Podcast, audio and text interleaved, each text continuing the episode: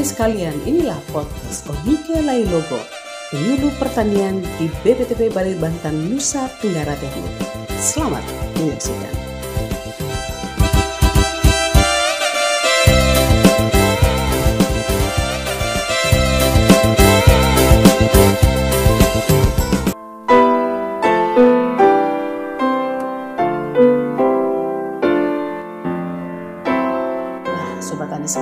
Untuk episode kali ini kami akan menyajikan sebuah informasi tentang bagaimana memilih telur tetas untuk ayam KUB. Berikut ini. Seperti pada pemberitaan sebelumnya, baik itu melalui website, YouTube, ataupun uh, melalui podcast tentang ayam KUB, bahwa memang pada uh, dasarnya ayam kampung unggul Balik Banten atau ayam KUB merupakan rumpun baru ayam lokal hasil inovasi hasil penelitian Badan Litbang Pertanian khusus dan itu sudah mulai diperkenalkan dan dikembangkan di BPTP Balitbangtan Nusa Tenggara Timur sejak tahun 2012 yang diawali dengan pemeliharaan sejumlah 100 ekor.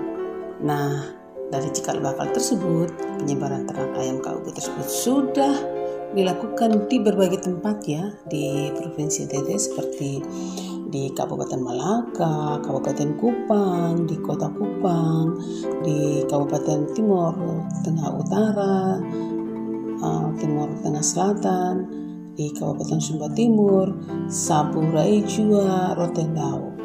Itu uh, pada berbagai kelompok tani ya yang uh, pada dasarnya semuanya diawali dengan pembekalan melalui penyuluhan ataupun bimbingan teknis. Nah, ayam kampung unggul Bali Banten ini atau ayam KUB ini memiliki keunggulan ya dibandingkan dengan ayam kampung lainnya, yakni uh, antara lain produksi telurnya yang tinggi yaitu berkisar antara 160 sampai 180 butir per Namun uh, naluri mengeram dari ayam KUB itu rendah ya sehingga untuk mendapatkan bibit ayam KUB atau yang kita sebut DOC itu diperlukan penetasan menggunakan mesin tetas.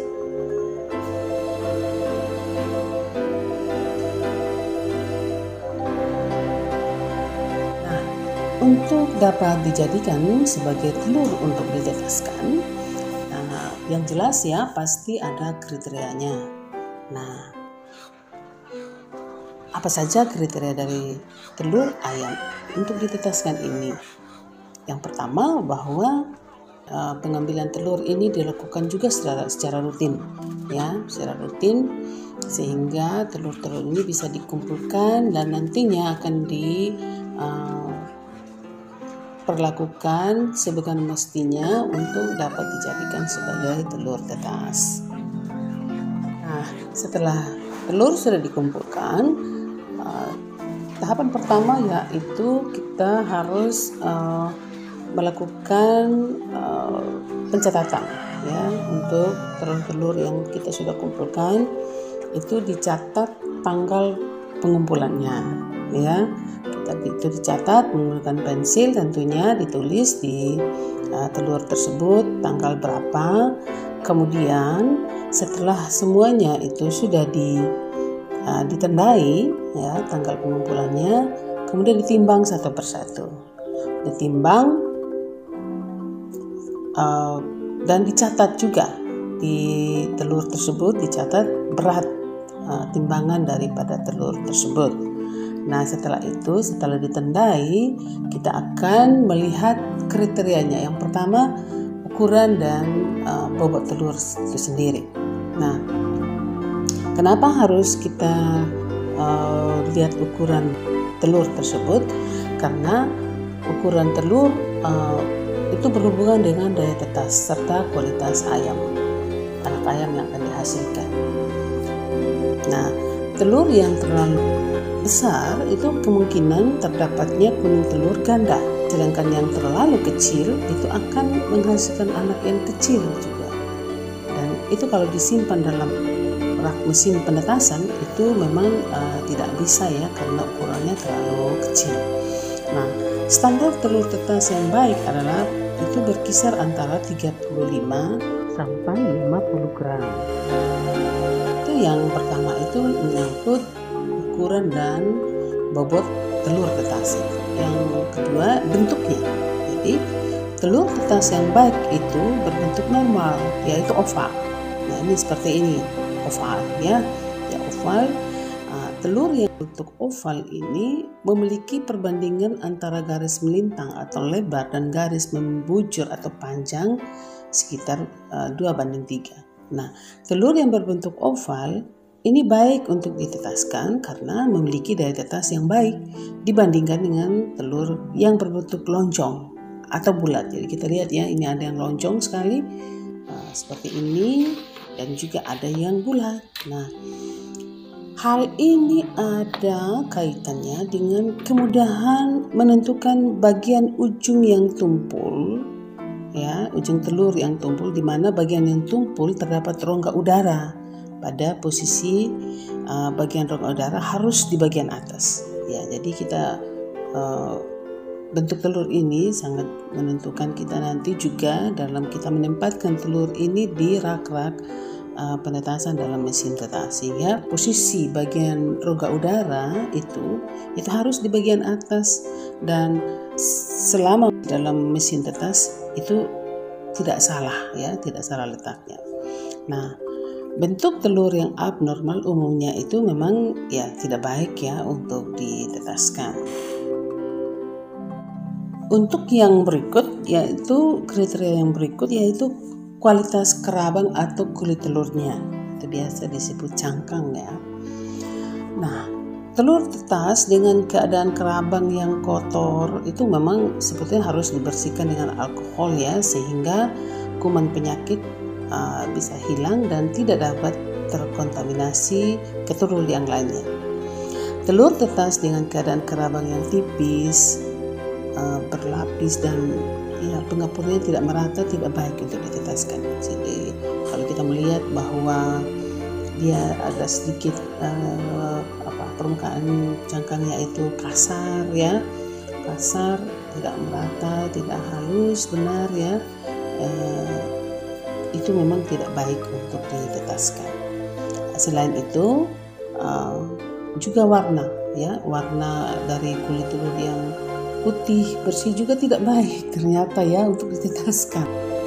Nah, oleh karena itu harus kita harus memilih warna yang seragam ya warna seragam seperti ini nih warnanya. Kemudian uh, untuk ketebalannya itu memang dipengaruhi faktor genetik, ada faktor ransum, atau temperatur lingkungan dan kesehatan. Sehingga kita memang harus memperhatikan um, kerambang yang tidak cacat. Ya, itu seperti itu ya untuk yang uh, kualitas kerabangnya. Tadi juga kita sudah sebutkan bahwa yang kotor atau mungkin ada juga yang bercak-bercak darah seperti ini tidak baik untuk kita jadikan sebagai telur tetas. Uh, sebaiknya kita bersihkan dan kita pisahkan untuk uh, telur konsumsi. Nah, kalau kita sudah memilih telur tadi itu di tempat di kandang itu ada yang bertelurnya bukan di sangkar malah di lantai di lantai kandang itu kita jangan jadikan sebagai uh, telur tetas ya karena itu memang sudah tercemar kulit uh, telurnya itu sudah tercemar oleh kotoran atau debu atau apa pun ya yang ada di lantai kandang itu. Ini tidak masuk dalam seleksi. Oh, itu langsung dipisahkan. Iya, langsung dipisahkan. Diambil hanya dalam sangkar ini. Karena ini kan sudah tercemar. Oh, sudah tercemar ya. Nah, itu secara uh, penampilan luar ya atau dari secara eksterior daripada telur itu kriteria-kriterianya. Ada juga yang menggunakan kriteria interior yaitu kualitas bagian dalam telur itu. Seperti apa caranya? Uh, seperti uh, mungkin ini juga sudah sering dilakukan oleh orang-orang tua kita ya dulu bahwa itu dengan cara meneropong telur ada benda-benda asing seperti bintik-bintik darah, kumpulan daging, kantong udara yang besar, kantong udara yang bergerak, itu faktor-faktor itu yang akan menyebabkan rendahnya daya tetas sehingga kita harus melihat benar-benar uh, bahwa telur itu baik keadaannya secara interior. Nah, bagaimana dengan uh, daya simpan ya? Simpan dari telur itu kan gini kita akan mengumpulkan itu tidak uh, langsung harus memenuhi uh, kebutuhan untuk satu mesin ya satu mesin uh, mesin tetas karena mesin tetas itu ada yang uh, ada yang uh, daya apa daya tampungnya itu bisa 200 butir ada yang 500 sehingga jika kita hanya memanen setiap hari itu uh, 50 atau 70 butir ya itu berarti kita harus simpan. Kita penyimpanannya itu dalam box. Kita simpan dulu telur-telur yang sudah kita seleksi tadi. Kita simpan dalam box penyimpanan di mana dalam box ini kita awalnya kita uh, isikan satu lapisan uh, dedak ya dedak madi kemudian kita atur uh, telur itu dengan baik dengan rapi. Kemudian setelah uh, penuh ya lapisan itu benar-benar penuh kita masukkan lagi dedak ya untuk lapisan telur berikutnya. Nah penyimpanan dalam box ini cukup lima hari ya janganlah lebih dari lima hari karena akan mempengaruhi daya tetas sehingga jika nanti memang dia belum sampai uh, misalnya 200 atau uh, kapasitas yang 500 butir untuk di mesin tetas, kita sudah bisa masukkan saja ke mesin tetas untuk ditetaskan ya. Jadi kita jangan menunggu lama karena dengan semakin lama nanti penyimpanan maka kualitas telur juga akan tidak baik. Apalagi penyimpanan di suhu yang rendah. Sehingga itulah tadi uh, sebaiknya disimpan dalam sekam itu untuk mempertahankan suhu telur itu ya sumbangan untuk telur itu nah untuk uh, episode kali ini kita cukupkan dulu menyangkut uh, pemilihan telur tetas ini dengan kriteria-kriteria yang sudah uh, kita dengarkan tadi ya demikian saja sajian untuk kali ini dan untuk bagaimana uh, proses penetasannya ya kita akan uh, saksikan pada episode berikut ya. Uh, semoga apa yang sudah kami sajikan kali ini bermanfaat bagi sobat tani sekalian. Sampai jumpa. Salam inovasi.